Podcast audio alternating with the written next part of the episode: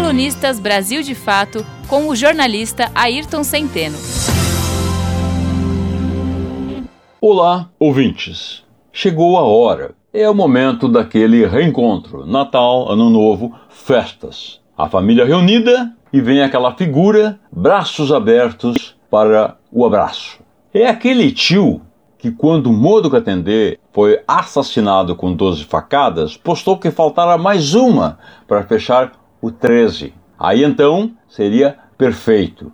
Aquele irmão que, quando Marielle foi assassinada com três tiros na cabeça e um no pescoço, curtiu todas as postagens onde ela foi chamada de vagabunda. Aquele cunhado que postou selfie com Bozo, ambos sorrindo e fazendo arminha.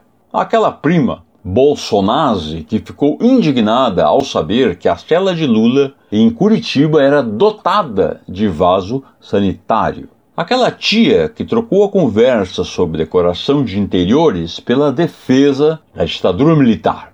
Aquele velho compadre da sua mãe que acha que o grande problema do Brasil foi não ter um general Custer para exterminar os índios. Monstro!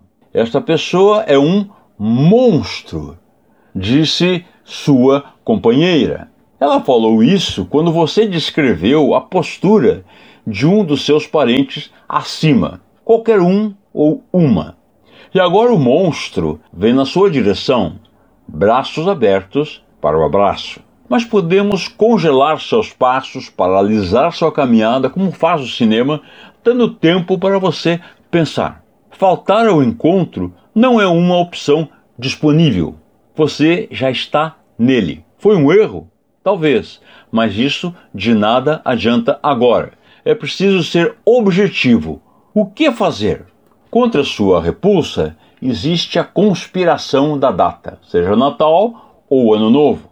A primeira celebra o congraçamento e o acolhimento, a outra é de bons augúrios, de desejar feliz 2020 trombar com o cretino ou cretina pode colocá-lo como sujeito rude que você não é. O intolerante pode parecer você. Seria melhor se eu estivesse bêbado, você pode pensar. A questão é que você não se precaveu e não encheu a cara antes. É mais um lamento improdutivo e inútil. Está absolutamente sóbrio e a criatura se aproxima. Sair correndo dali está fora de cogitação, seria ridículo demais. Excluindo-se o suicídio, talvez quebrar a champanhe e cravar a garrafa no pescoço, o que, cá entre nós, além de ridículo, seria uma estupidez, só sobram duas respostas: ou repele ou aceita o abraço. Não há uma receita geral. Cada caso é um caso.